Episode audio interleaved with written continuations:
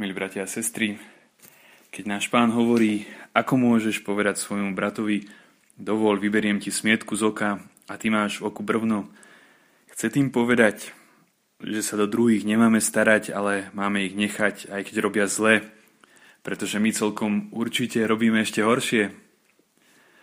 To určite nie.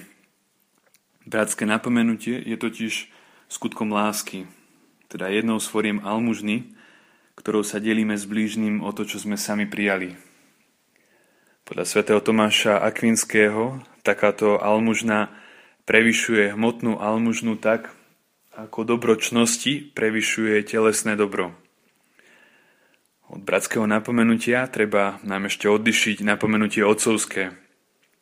To je napomenutie predstaveného voči podriadenému, či rodiča voči svojim neplnoletým deťom, toto vychádza ani nie tak z lásky, ale skôr zo spravodlivosti a je pre rodiča alebo predstaveného tým pádom aj vždy povinné. Samozrejme, treba ho robiť vhodnou formou, teda tónom hlasu, okolnostiami. No a o bratské napomenutie ide v prípade ľudí, ktorí nemajú medzi sebou legitímny vzťah nadriadenosti a podriadenosti, Kedy je naše napomenutie brata skutkom lásky a nie buzerovaním nášho blížneho? Tak musíme začať tým, že si akoby prilasníme zlo, ktoré náš blížny koná a ktorým aj trpí, hoci o tom možno ani nevie. Pretože ak takto nevstúpime do jeho problému a jeho skutočných záujmov, nepríjmeme jeho pohľad na vec, je lepšie, aby sme sa do takej záležitosti vôbec nemiešali. Bratské napomenutie má byť vo svojej podstate radou, ktorá je plodom čnosti, rozumnosti. Nemôže byť prikazovaním.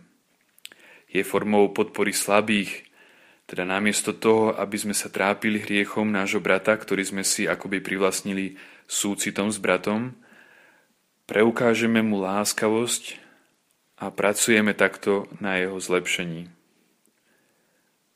Druhou podmienkou bratského napomenutia je, milí bratia a sestry, že môžeme rozumne predpokladať, že napomínaný naše napomenutie príjme a tak prispeje toto napomenutie k jeho zlepšeniu. Ak si teda odôvodnenie uvedomujeme, že od nás náš brat alebo sestra radu nepríjme, opäť sa treba napomenutiu vyhnúť pretože nenapomíname, aby sme uľahčili nášmu vlastnému svedomiu, ale pre dobro blížneho.